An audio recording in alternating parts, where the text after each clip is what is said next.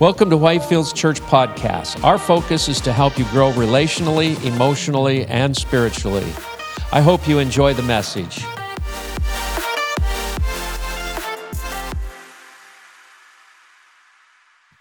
So good to be here this morning. I uh, we were singing and worship, and then all of a sudden Sid came in. I was like, "Oh, all right, here we go."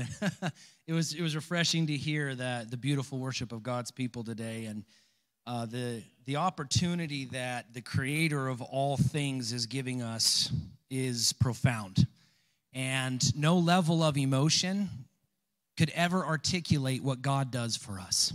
No level of crying and beating our chest or quietly meditating in silence can ever truly get us that place until one day, of course, when this earthly body is transformed and, and we've taken over uh, heaven and we are there with, with our beautiful Creator and Savior in His fullness. There's a, I can tell you this the hardest thing about public speaking, and maybe those who've done it know, it's thinking you probably could make it without having to go to the bathroom and then realizing you really got to go. So, so you pray for me. No, uh, just kidding. Uh, we had a really great word last week with with Brother Michael McSwain, and in the context of what he spoke about was that we are warriors, that we have armor of God while we are here, and and that is very very relevant and it is very true. And as I was preparing for this, even before he spoke, I was praying about it and I was kind of taking that, that warrior context because that's where we're at. We currently are in the process of dominating where we are and who we are in Christ on this earth. And as I began to pray, I said, Ziggy, play John Coltrane radio on Pandora. Now, for those that know John Coltrane, great. For those that don't, jazz. Oh, I love jazz and I'll just listen to it for hours, the good stuff, not, not Kenny G. Sorry, not to offend, but I'm talking, you know, the old stuff, the good stuff. And I began to think about the law of God. And I was thinking about the warrior spirit and what, and, and what Brother Michael was talking about. And, and I began to think about how at one point God told me in my life, and He shared me through, through, through different experiences. He said, Johnny, everybody is David. You're David. When you accept that, you get it, it's going to really throw you. But everybody is David. And as I've contemplated that and looked at that and prayed over that, Lord, what does it mean for me to be David? He was a worshiping warrior king. He was first a shepherd and a worshiper. That's where he began. And I went back to the beginning in Genesis chapter 1. And the title of, of today's theme is Mastering Liberty. Now, we find in Genesis chapter 1, 26, there's a verse there, but I actually want to go a little bit earlier to the very, very beginning. Because when I began to realize that my faith was more than me trying to just stumble through and figure it out and hopefully not upset this somewhat known God but rather when I was able to go back to the beginning and remove the context of the tribe I grew up in. It's very important. It's a very important point in mastering liberty is being able to remove ourselves from the culture and the traditions and the tribe we grew up in and try to remove that and try to go to the beautiful gospel and go to the word of God as God intended it for it to be received. I grew up reading Genesis 1, this is King James Version. In the beginning, God created the heaven and the earth. And the earth was without form and void, and darkness was upon the face of the deep, and the Spirit of God moved upon the face of the waters. And God said, Let there be light. And I started listening to jazz. I don't, I don't think so. It's more like, because if you read other versions, it says that God hovered over the waters. He created the heavens, it was earth, it didn't have any shape to it yet. It was a canvas. And here comes God all of his love, all of his creativity, and all of his imagination, and all of his awesomeness. And he goes, hmm, This is good. Let's do this. And then we get to Genesis 1:26, and he's looking over his creation, and he goes, he says this. So, so let's actually, I'm gonna go back to verse one. Sorry, I want to do this again because I wanted to, let's rather what I had to do was remove myself and put myself in the context of God's intent. In the beginning, God created the heaven and the earth. Praise God, the creator, the loving God who hovered around it, pondered over it, laughed over it. There was no anger. There was no wrath, there was no judgment, there was no law, there was no covenant. It was God in all of his beautiful creative glory and love. So in the beginning, God created the heaven and the earth, and he looked at it and he goes, "Hmm, this is good. Let's let's do this." And he created and he began to pour himself into his creation. And we get to verse 26 and he says, "You know what? Let us make man in our image." in the likeness of ourselves and let them have dominion. And then, oh, how are we made like God? Well, the Trinity. Of course, the Trinity. That's, that's the big one, right? Father, Son, Holy Ghost. And we're like eggs. Eggs are, you know, you have the shell, you have the white, you have the yolk. We're kind of like God that way. And okay, okay. We go on. But when we think about being created in the image and the likeness of this creator who hovered and began to create, there's more to it than just the Trinity. And I was like, well, how am I in God's likeness? How am I like him and in his image? And how do I have dominion? And I began to think about the Trinity, and, and I realized that we have a, a soul, we have a body, and we have a spirit or a mind. And that all three of them are 100% Johnny Furlong. All of them, 100%. But my brain, my mind, my spirit at this point in time cannot be separate from my body or my soul. And I realized that the Father, Son, and the Holy Ghost, it's, it's, that's how we're made in His image. You don't have to worry about eggs and trying to think of weird analogies. It's, it's, it's a makeup of who we are. It's our essence. Uh, that my body is 100% me. My mind and my spirit and my emotions and my identity and my temperament, that is, that is 100% me. And, and my soul, which is eternal, which will dwell forever in the presence of the Lord, it also is 100% me. He is 100% God all the time, except He can be separate. He can be the Father, He can be the Son, and He can be the Holy Ghost. But then it began to get a little bit deeper because if we were made in his image and made in his likeness and made to have dominion, what does that mean? And of course, we go back to the, to the warrior. Well, yeah, because of sin. But if we really look at, at the beginning, and don't flip the slide yet, at the law of original intent, we, we can go back to that and see what God's heart was. You can see what his intent for you was before he ever created you.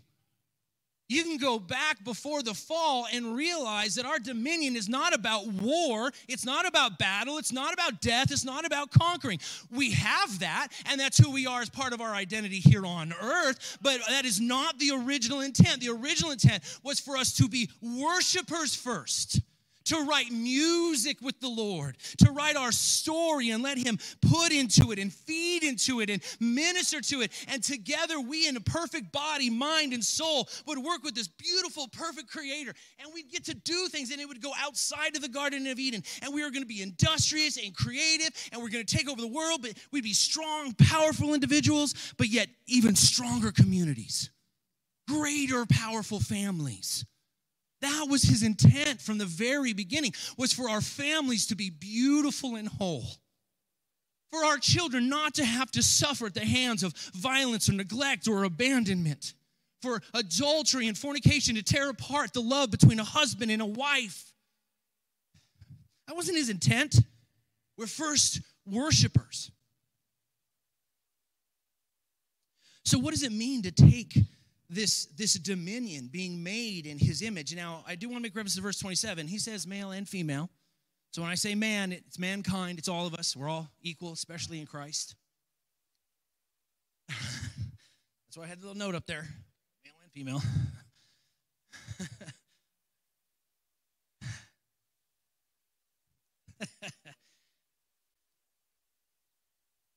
when we look at the nature of God, it was more than just the Trinity.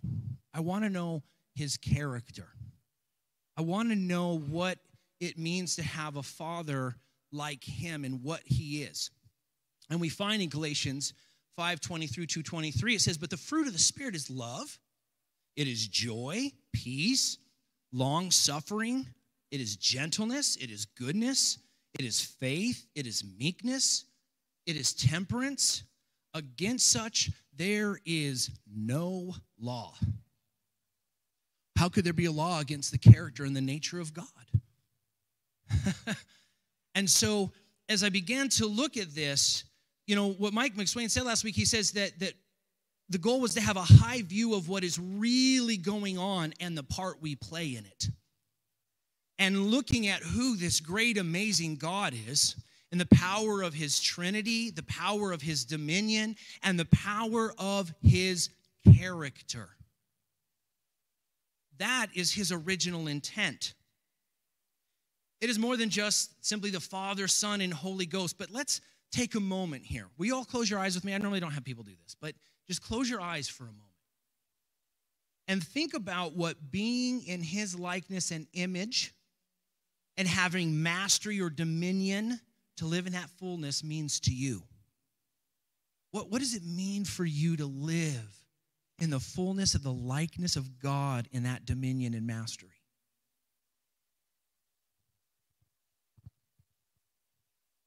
Here's a better question What does it mean to him? He loves you so much. And it took me years, even though I love Jesus and, and loved God, I didn't, it's like I didn't really know God. In the religious environment I grew up in, Jesus was our saving grace, whoo, but the church of God got you to heaven. right? And they cut out who God was. And a few years ago, Jesus came down. He said, I want to really introduce you to the Father.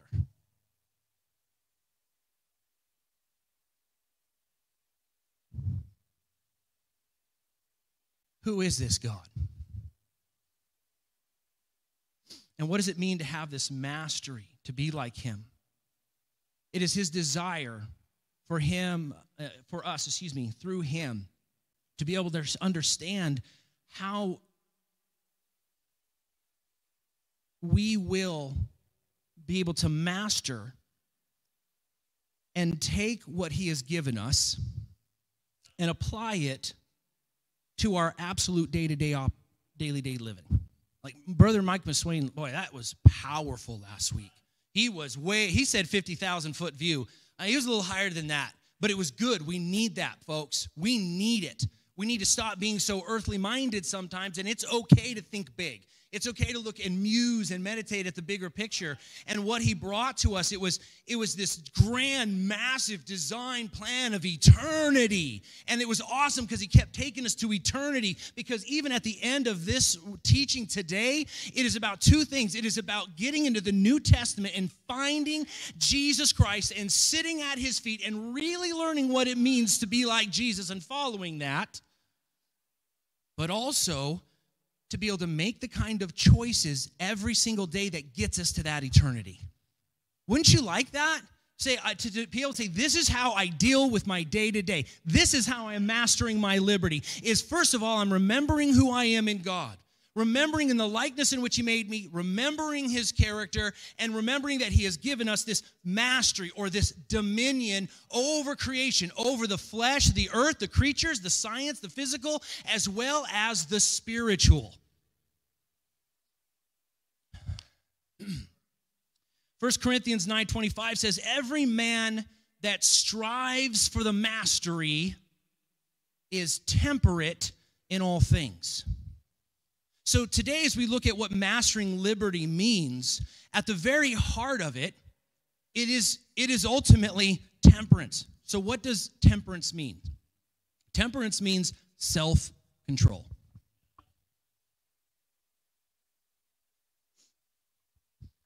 Okay, self control. Yep. Mm-hmm. What is that? Well, it's usually when your body tells your mind, I'm not listening to you, and goes and does off what itself by itself. That's the opposite. Self control is when the mind and the spirit bring the body under subjection to the law of God's love, to the law of God's love, to the law of his character.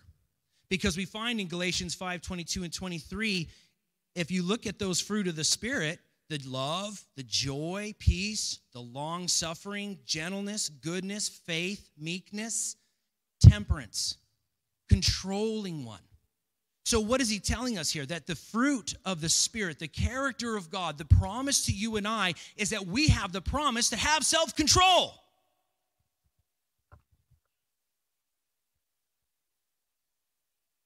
I don't know about you, but I need that. right? Thank you, Jesus. Because it said those in the Old Testament looked across and saw the promise of salvation in Jesus Christ and they longed for it. They hoped for it. They, that's why they were even willing to give them own lives for it, even though they had not yet attained that promise. It said that they looked and they saw the joy and that promise, and that's what pushed them ahead.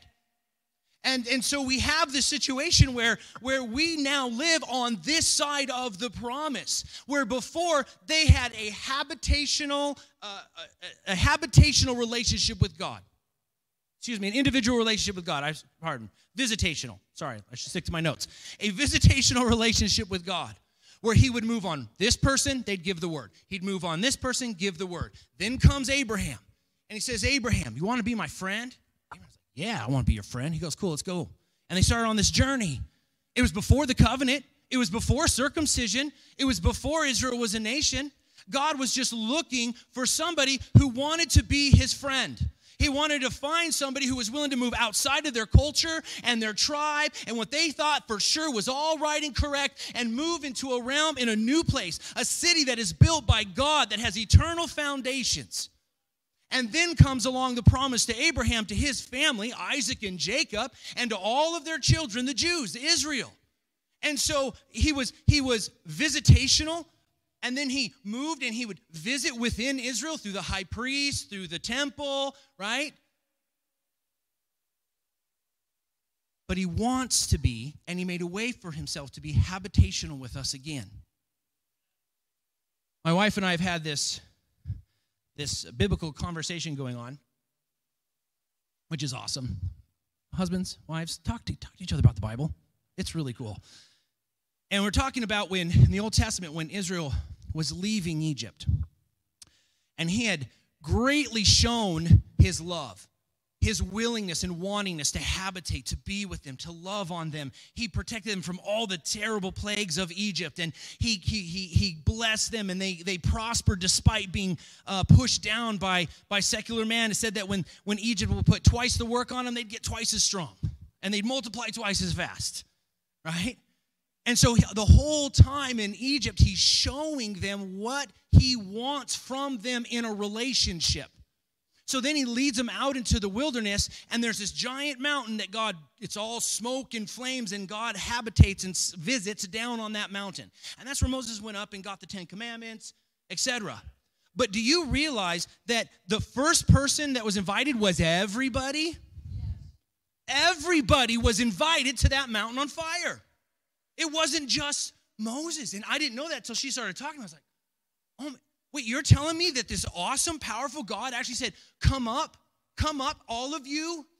He had already demonstrated his love. He had already demonstrated his law of original intent that he wanted a people that he could love, that he could empower, that he could give glory, that they would then take that glory and give it back to him, and that they then would be a light to this world and they would care for the for the heartless, uh, sorry, excuse me, for the homeless, for the orphans, and for the widows, and for the most vulnerable, while also holding to this law and love of God and living a life that was separate from the flesh and the separate from the decisions that created pain and suffering.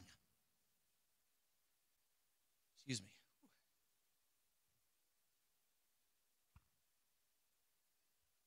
I might get off a rabbit trail and jump back to there. So Paul said, Hey, there's no telling what's going to come out of this mouth, so you just go pray about it.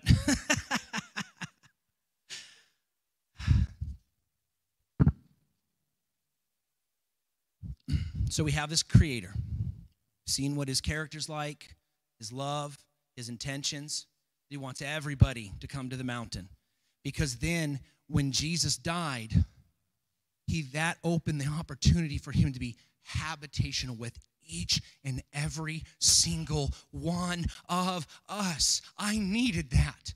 I still need him to habitate me. I cannot do this on my own. I don't want to do it on my own. There's a lot this body can do. There's a lot this mind can do. We need to we need to remember what God has empowered our physical bodies to do to be used for him.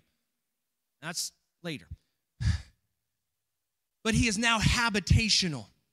He is now able, through the blood of Jesus Christ and then the empowering of the Holy Spirit, fill these earthen vessels that we once again no longer, uh, now we, we, we once again can be like it was in the law of original intent at the beginning with the garden, where with the law of original intent, we can get back to the place where there is relationship. Go ahead, next slide, please.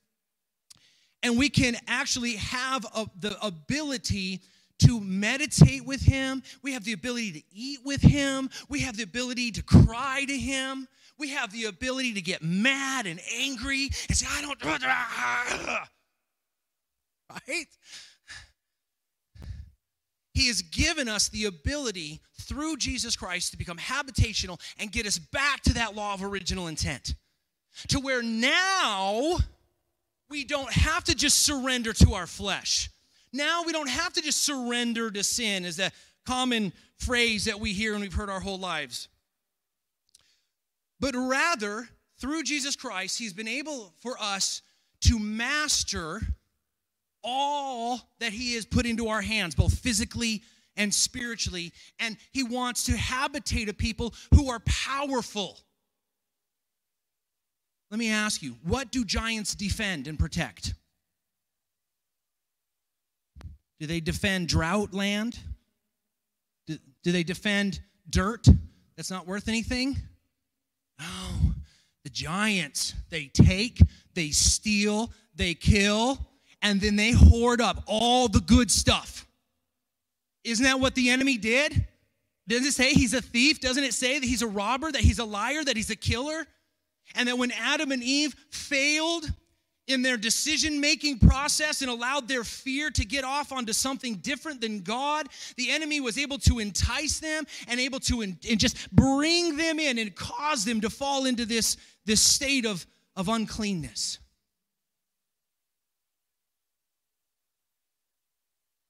Anyway, so his intent is for us to be powerful, to habitate that power and for us to have that power and dominate both the spiritual and the physical.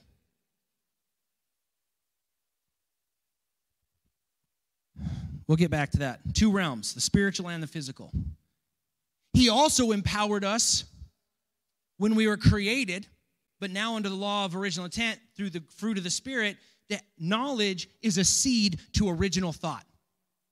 You know, animals can't do that. Now, my dog is smart. She's a little Maltipoo. Some of you seen her. She's adorable. I don't care. I'm a big, big bald guy. I love talking to her like she's a little baby. She's my. I love that dog.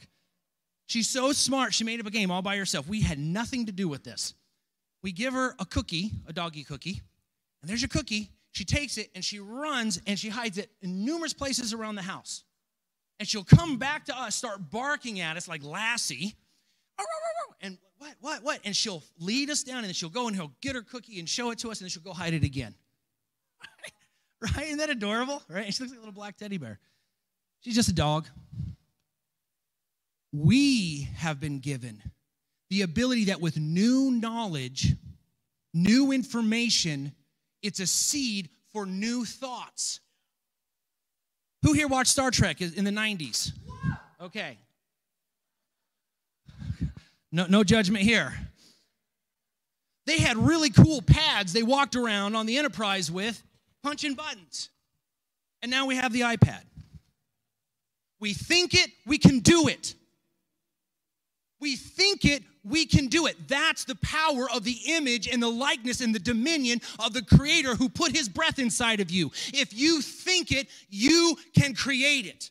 Now, we're limited with our sin nature. We're limited with some of the physical world. But when it comes to His grace, when it comes to His truth, when it comes to the relationship between you and Him, when it comes to through the struggles and the suffering and the fighting and the loss and the traumas, we can still develop thoughts that create righteous actions, good things that produce love, that produce joy and goodness and gentleness and faithfulness and meekness and all the wonderful things that we long for that resonates naturally to us, yet sometimes feels so far away from our reach. Have a new thought. That word repent just means have a new thought. It doesn't mean you, you get yourself buried in the altar for, for an hour and a half worrying about how you're not making it, but instead you get to spend an hour and a half in the altar fighting the enemy, worshiping the Creator, knowing that even though we have struggles, even though we don't make the best decisions, that His grace and His truth and His love as a Father is still going to put up with it because He gave His Son Jesus Christ because He wants to habitate with us. So here we have this knowledge that knowledge is a seed to original thoughts. That means he, he gave us wisdom. He gave us his wisdom. It says there in James, any of you lacks wisdom, ask of God freely. He's not gonna, he's not gonna smack your hand. He's not go, what do you mean you don't have wisdom? you don't have wisdom for this? How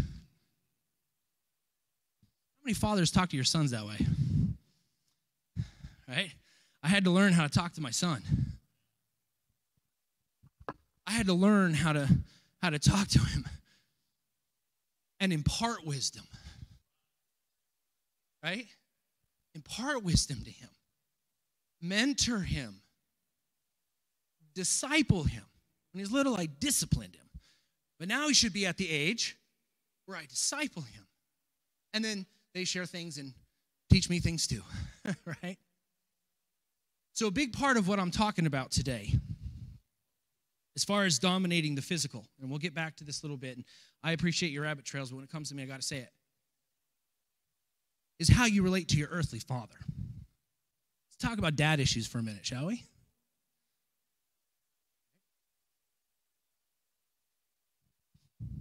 God is not your earthly father. Can we just get that out on the table now? God is not my earthly father and how I related to my earthly father was how I related to him for years. Not understanding that the mastery of my liberty freed me from the sins and the traumas my father and abandonment caused me. Okay, anyone here who doesn't have mommy or daddy issues? Wow, good, praise God. right? It's not that, but uh, let me put it this way all of us present some form of trauma on our children and on one another. That's why Jesus said the daily prayer is to forgive me my offenses as I forgive others.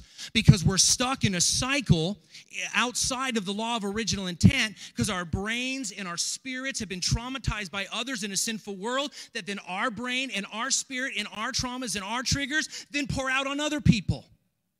And so, Lord, forgive me because I'm growing in Christ, but inevitably I'm going to offend somebody. Inevitably, I'm going to use my power and my liberty to make a decision that is not going to produce the fruit of the Spirit, but rather it's going to produce the fruit of the flesh, which is anger and envy and strife and murder and adultery and fornication and witchcraft and, and addictions. So, those are the fruit of the flesh. Those are never good. They're never okay. They're not part of the physical earth that God created, and they're not part, certainly not part of the good fruit of the Spirit. So we have to keep those separate. There's the natural earth in creation, there's those things that are created from sin that are never okay.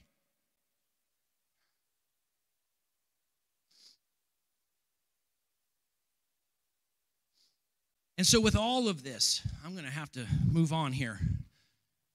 With all these things that He's He's given us the knowledge is seed of original thought. He's given us wisdom. He designed us with choice, power to bring thoughts to reality, worship and create to bring God glory and relationships. That's why we were made in His image, is so that we could do all the things that He does.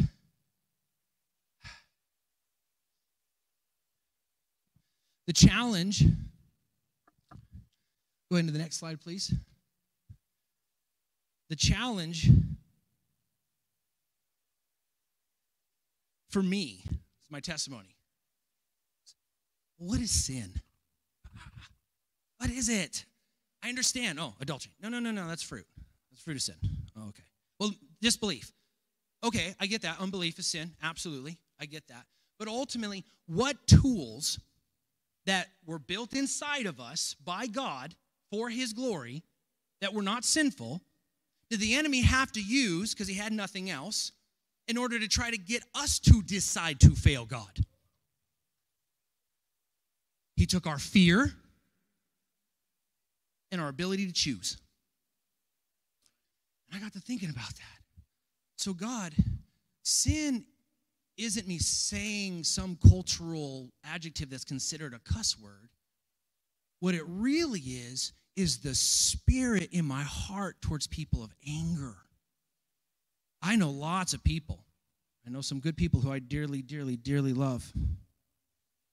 And they are very much in love with Jesus. But they also really get stuck on this list of what to do and how to do it. And they get lost in the spirit of the law. And, and so the question is well,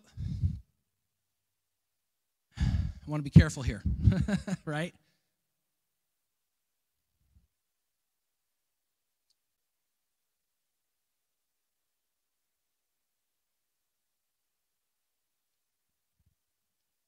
Whether it's the physical or the spiritual, what is this sin? What are these tools? And this is what the Lord gave me. Simple. It's the fear of not having or not knowing. So if my decisions aren't based on the cultural, tribal teaching that I just assume everything is good and right, I can I can be anywhere in the world and talking to any culture and any tribe And I don't have to sit there and nitpick what in their culture is not good. Now, I said, don't, don't twist my words. Adultery, fornication, witchcraft, no, no, no, no, none of that. That's never allowed. That's not okay. I'm not talking about that. I'm, I'm talking about these cultural, tribal things that we as humans use and, and live among in earth that God gave us to use. So I can go into any tribe and deliver the message of Jesus Christ. And when they're like, well, what is sin? It's the fear of not having or knowing something that you take the fear that was designed to go before God in worship, in full trust, in obedience, and the reality He's given you. That's that's what you do. But if all of a sudden you're afraid, well, I, am not like God, because that's what happened. If you go back to the scriptures, the enemy in Genesis 3, he goes, Has God said? Oh, what you don't realize is you'll actually become like him. What was Satan trying to do? He was trying to get them some new knowledge. He was trying to impart new knowledge into them because he knows knowledge creates thoughts, which create individual ideas, which can become reality. That's the power we have as being created in this image of God. Not any other creature can do what we do. It's amazing. And so he was able to get in there and he was able to manipulate Eve and, and twist her to where suddenly he started introducing new thoughts. And suddenly these new thoughts created new temptations and new ideas. And suddenly she was afraid she wasn't going to be like God. She was afraid of being ignorant. She's afraid of not knowing, afraid of not having. And so she took her fear, which makes you just serve whatever it is you fear, and she turned it to that, and she ate the fruit. And you know what? Knowledge was imparted of evil, was imparted into her brain. And then off to the races. Here we are, 6,000 years later, we're a mess. So, when it comes to living in the power and the liberty of Jesus Christ and in dominion, it's not about being afraid of creation and it's not about being afraid of the enemy. It's not being afraid of anything. Because if you're afraid there's a devil in your toy box for your kids, then you're afraid of that and that is your God and that will welcome the enemy, not the piece of plastic. What will invite the enemy is your fear. What invites him is your anxiety and your mistrust that God has given you dominion. Now, if you want to get some toys out of your kids' toy box, do that. No judgment. But there's not a demon, specifically a new demon assigned to every single box of cereal that has a, a monster on it. I know that sounds crazy, but I, I've known people who I love dearly. We can't buy Cocoa Puffs, chalk Cocoa Puffs. I don't know, they had a Frankenstein on the front of the box. One had Count Chocula. Those are, oh, those are evil. You can't let that cereal box in your house. You're inviting the devil. No, I don't think there's a bunch of little demons hanging onto the cereal boxes down the conveyor belt, you know. Where are you going? I'm going to the Smiths. Where are you going? No, I don't. No, it's creation, Paul says. It's, it's creation. It's neutral. It's paper. It's ink. Don't let it have dominion. Don't let it cause fear in you. Rather, fear God, for fear is the beginning of wisdom. Taking that fear and, and, and just turning it back to God, and then using the reality He's given us to make a good decision. This was crazy about Eve. She had everything in her face. She had all the fruit, she had a good husband, she had, I mean, she had everything.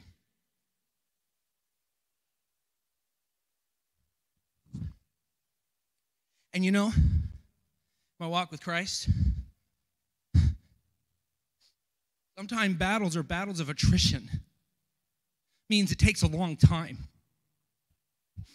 Yes, he's given dominion.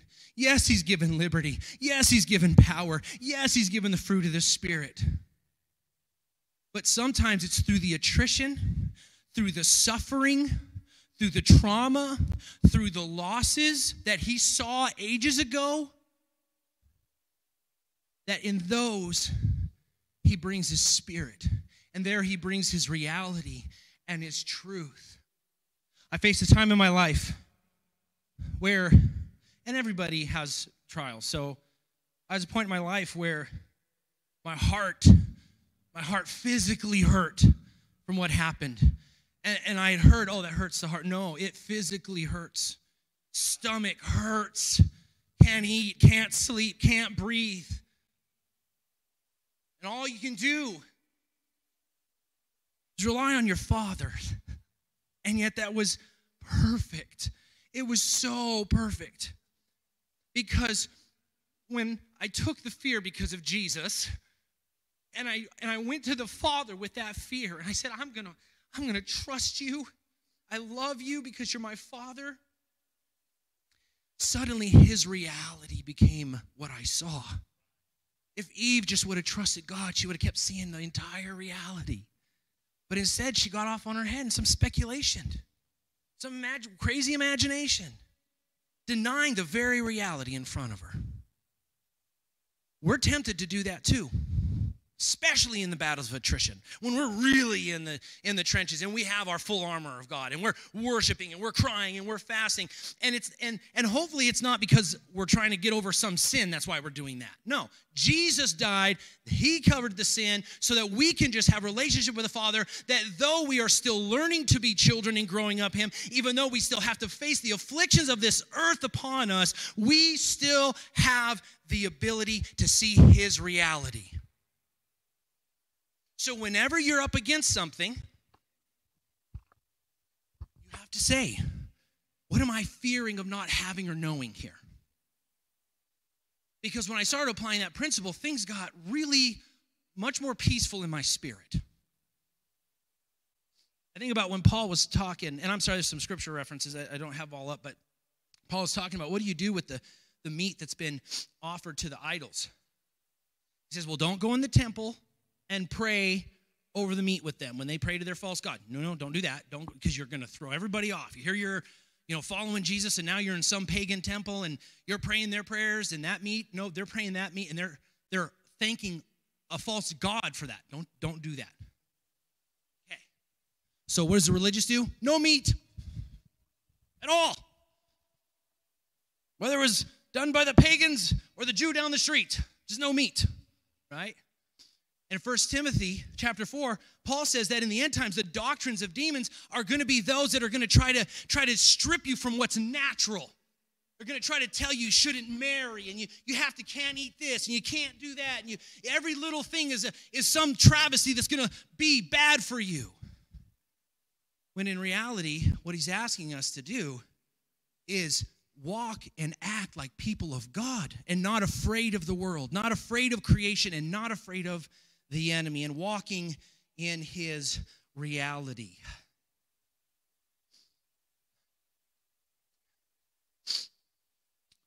Let's go to mastering inheritance. I'm going to go over these. Uh, got a few minutes left here.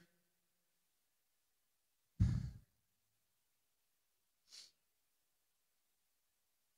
want to touch base here about mastering our inheritance. It goes back to what I talked about about God and, and how we relate to our fathers. I know everyone's like, my wife, she's like, why do you have this music stuff? Because I'm not doing the warrior theme. Remember, we're, war, we're worshipers. We make music. So that's what, that's what that is. Do what you will. The reason why is because I was thinking about the law of God. And, and everyone loves to think God is like a military law. And, and it is in, in some ways because we're in the sinful world, but it's like rigid, rigid. Really, no, it's like music. God's law is like music. You have very, very strict rules in music, don't you? You, you have to play the same notes, but you can play a sharp and someone else can do a flat or, you know. So there are very strict laws within music, but have you ever listened to jazz? It doesn't sound like they're following any musical rules, but it's beautiful. They're following a lot of rules. And it took them a lot of years to master how to make it sound like that. And that's what God wants to do with us. He wants to master our song to where we can be all over the place. We could be here, we could be there, we can take on the world. We don't have to just wait for the church to delegate a responsibility. Husbands and wives, be like that Adam and Eve. Find what you both love, find what you both care about, and then take that and go and find and beat Jesus out to the world. And I guarantee you, this church will find a way to support you. That's how the church functions. That's how the body works. You are Adam and Eve first. You are together. You are a team. That is part of who your inherit of your inheritance. Adam had Eve, Eve had Adam. Anyways, going back to our inheritance.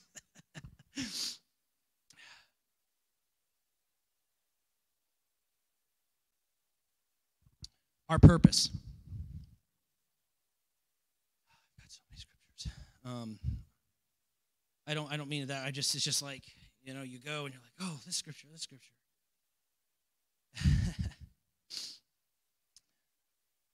in Romans chapter 12. I'm actually going to turn there instead of. It's really good for us Gentiles. Who's here Gentile? Raise your hand. All right? I, am pretty sure all of you. So that's cool. Any Jews? Cool. All great. We're all one in Christ. Romans is a great book for us. Romans is a really good book for, for Gentiles. So we get we get thinking that well because we're in America we've been so uh, homogenized with the Judeo-Christian God that we just kind of think we're Christian. But in, in reality, uh, anyways, well, I want to be prudent with my time. Romans chapter 12. I'm beseeching you. I love the King James Version. I grew up on it, even though I read a whole bunch of different versions, and like the Passion Version is awesome. I now I feel like I'm getting back at the devil a little bit because this version was used as just this dry academic thumper stick for my whole life. So now I like to read it the way they would just hate it. I beseech you, therefore, brothers. That word beseech is like in the deepest part of me. I'm crying out to you. I'm imploring you. Brother Vic, he does this from the pulpit. You see the Spirit get on the speakers. It's because there's this fire, because we've been touched with this reality of God. And we're like, this purpose that God has is amazing. I am beseeching you, please don't go away and forget what you hear today. Don't be like the man who looks in the mirror, Paul says, and then he goes and he forgets what manner of man he is.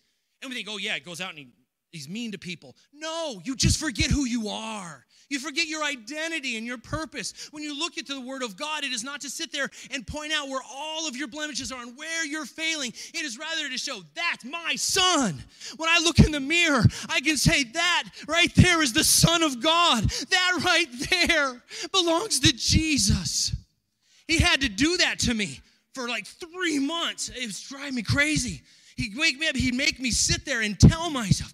Because what I did is I found this poster, and it was about a poster about who Jesus is.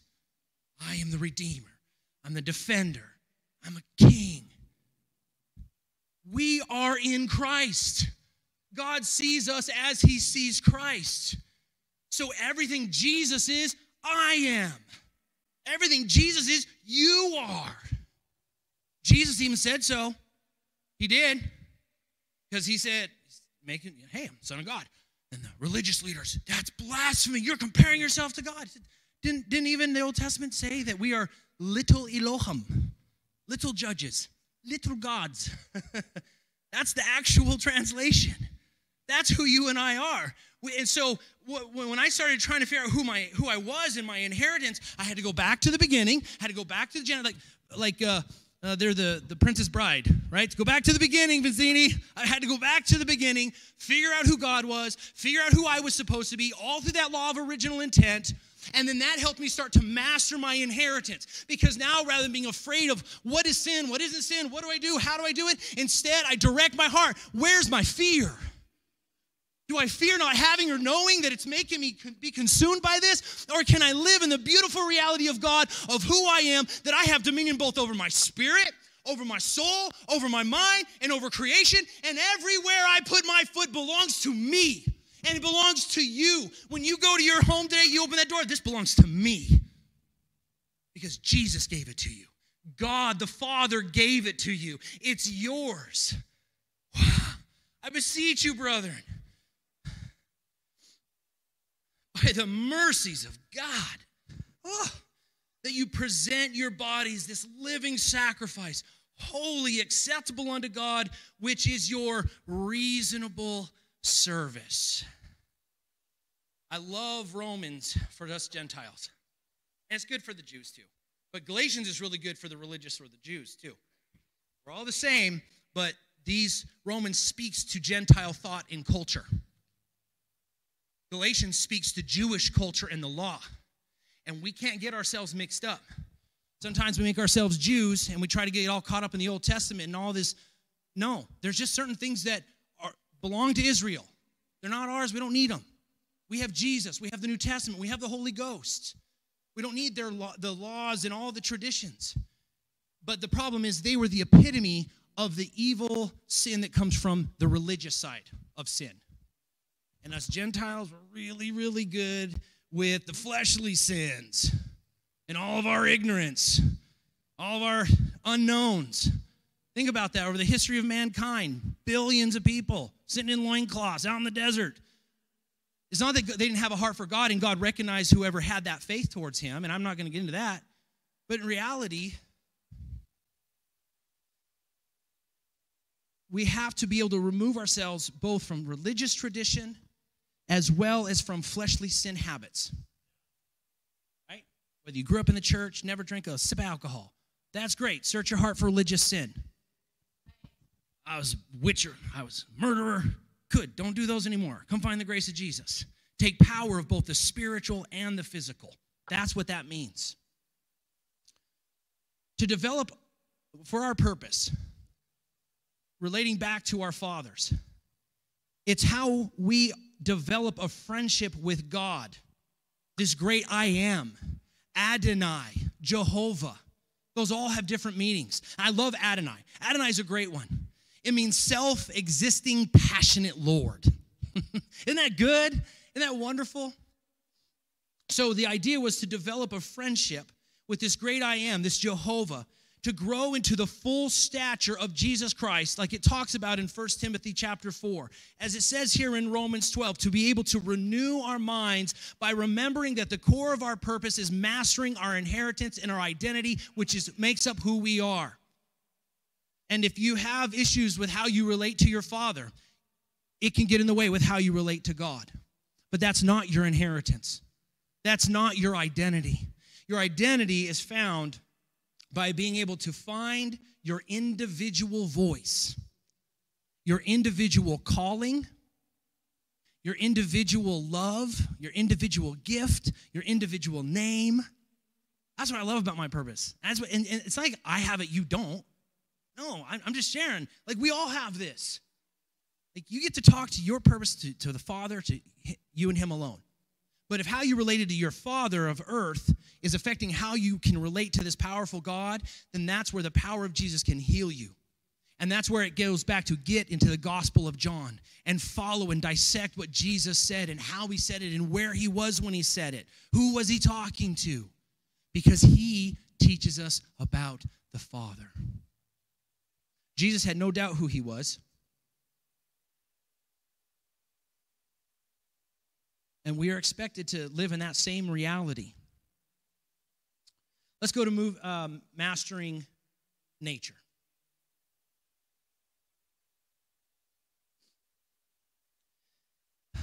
we wind down, I talked about who this God is, his character, who we are, our dominion, our power, our liberty. Talked about mastering our inheritance, who we are, our purpose, not forgetting who we are when we, we look in the mirror, that you're a child of God made through the second Adam, Jesus. But then there's mastering nature. And and I, have touched on it a little bit here, but there's still this question of we still want to work out our salvation with fear and trembling. Like, I don't want to be all lottie dottie and go test God and just be so careless that I do something stupid and I hurt somebody or I, or I produce the wrong fruit, right? I don't want to stumble in sin. That's ignorance. That's not wisdom. And I don't want to be that way. And so as I was as I was approaching, I had this, you know, the fear of not having and the and the fear of not knowing and and and if what I'm about ready to do will it produce the fruit of the spirit or will it produce the fruit of the flesh? Whew. Good template to go by. But sometimes it's a little more in depth than that. Because there are so many tribes, so many cultures, so many different and diverse um, meanings and celebrations and goods and bads in every single culture how are we supposed to go and go to these different places? Now we think like oh africa. I go to africa. How am i supposed to relate to them in christ? Well how about just how about just a different demographic within your community? How about just a different facebook group? Right? That's a tribe sometimes all on its own. And sometimes it's actions. It's things in this world. Should i should i drink this? Should i do this? Should I not do that? And I grew up, you know, they were the perfect Pharisees because they would, there was this law that says, like, love God. And then from there, they built like 4,000 laws. You can't go to movies. If you love God, you won't go to a movie because it's dark in there and boys and girls kiss. Dead serious. Well, I had to take it a step further then because I went to the arcade and the arcade was dark. Oh, look at all these. And I was like 14. All these evil people in here in this dark arcade. Oh, boys and girls kissing. Oh, so I quit going to arcades too. And then one thing after another, after another, after another. And so before you know it, everything's wrong. Everything, it's like, oh, it was mind numbingly dreadful. So for me, I just broke it down to 10 questions. I know that sounds like a lot. I didn't I don't have them written, folks. But this is my, my testimony. As I look at it, and my first question is Did God create it?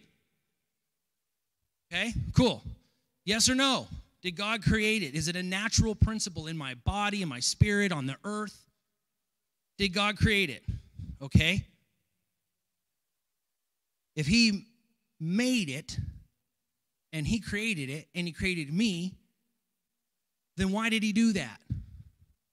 You got to go back to the law of original intent. It's obviously for good, it's obviously for His glory, right? So I'm looking at an activity, I'm looking at an object, I'm looking at anything in this world. Who made it? Does it naturally produce the fruits of the flesh and wickedness? Stay away from it. Easy, reality, check it off. But what if it's just nature? What if it's just a thing that God actually made? And we can try to throw all of our reasons why it's not from God because of our culture and our tradition and because of our religion. But if we strip all that away and say, who made it? Why did he make it? Did he make it in me or did he make it in the earth? What was his intent before the fall of man? Okay, so if he made it and it was there before the fall of man and he gave it to me, then that makes it good. Is the enemy a liar? Yes. And a thief? Yes. So what has he stolen? The best. He's taken the best and he uses it. And he uses it to bring himself glory and to bring people into bondage. But it's the people that use those natural things to do that. But if he made it, why don't we get to take it back? Why can't we start reclaiming nature? Why can't we take back this earth and the things that God gave us in it? And some of you, I, I get it. I'm trying to learn how to read crowds. I, I understand. You got to talk to Jesus about this. I'm just telling you what he's, he's asking me to share. Because inevitably, something is going to come up that's going to fit this pattern of questions. But I don't want to get into specifics because that's religious. Who made it? Why did he make it? Was it stolen? Do we get it back? what do we do with it when we get it back? Do we use it for our own selfish reasons? Do we use it for our own earthly good? As long as we're doing it under the Lord and we're not and we're producing fruit of the Spirit. So don't be scared of nature. Don't be scared of creation. He gave it to us. He wants us to master this liberty not by hiding away in a cave waiting for God to come get us. He's looking for Yes, warriors, but he's looking for worshipers. He wants the worshipers that will walk around Jericho seven days in a row and who will shout and proclaim and trust. And let that song go out and destroy the foundation and the strongholds that get built up into our spirit that we just can't seem to get over. First of all, worship the Lord. Trust that you are in Jesus Christ, that He is a loving, kind Father who wants to relate with you and he's already given you the power to overcome whatever that is so that you can redeem your heart so you can renew your mind and that you can prove what is that good and perfect and acceptable will of god. I actually didn't get through all 10 questions but i think you got the point. The point is ask questions. Talk to the father. Don't be afraid of him. Don't be afraid of the thoughts you have you're going to get thoughts that are like, oh, I shouldn't have that. And, and this is the thing you have to control, right? You have to take every thought into captivity, the Bible says. You got to capture. That's what Mike was saying. Like, capture that. I like how he did that too. But capture, sometimes it's not a capture release. Right? right? Oh, oh. Everyone get like a bird almost hit you in the head, and you're like, you think you're gonna get hit by a bird? Oh, ah, throw, ah, throw it away. Sometimes we need to capture it. We need to make it our prisoner. We need to dwell on the principle of it, dwell on the foundation of God's truth, and beat it. And don't let it keep us. Don't let it continue to drive us down and continue to keep us out of our inheritance. Keep us from dominating and being masters of our own life. I'm not saying dwell on it to produce bad fruit, but sometimes you have to figure out why you have the thought. And you have to figure out what are you fearing of not having or not knowing that's creating and making it a temptation? And God is giving you the power to think about it. He's giving you the freedom in Christ to deal with it so that we can grow into the full stature and the measure of Jesus Christ. That's our inheritance. That's our mastery. That's our dominion. And in closing, this takes us into our relationships. Mastering relationships. Oh boy. Oh, the stories we could all tell about relationships, right?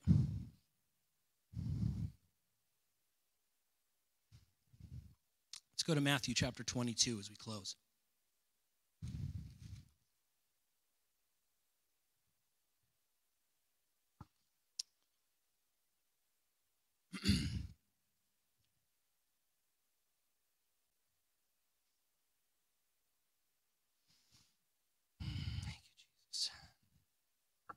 Down at verse 35. Matthew 22, 35. Then one of them, which was a lawyer, asked him a question, tempting him and saying, Master, which is the great commandment in the law? I love this. It's beautiful, folks. Oh, what we have that so much the world doesn't. Man, they could just hear what we have. Thou shalt love the Lord thy God with all their, thy heart, with all thy soul, with all thy mind. This is the first and great commandment. Simply, it definitely resonates with the law of original intent, doesn't it? And the second is like unto it Thou shalt love thy neighbor as thyself. On these two commandments hang all the law and all the prophets. Everything is based on these two. But it's interesting because at this point, that's pretty much all they could handle.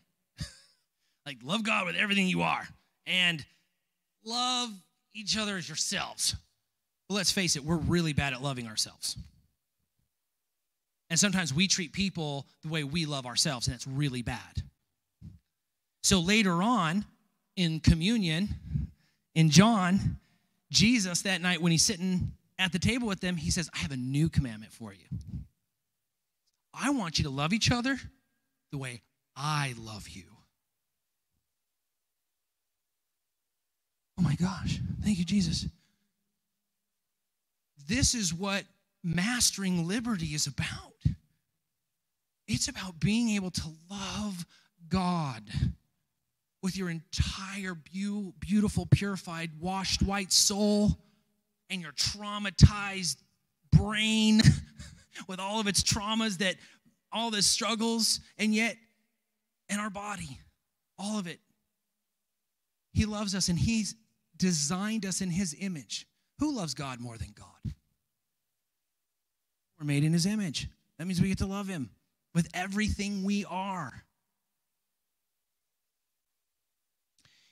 And because of the cross of jesus christ because god coming down and getting us back to that law of original intent, He has given us the power, the victory, and the dominion, the mastery to be able to love you and you to love me as He loves us. We want to be perfect? Yes.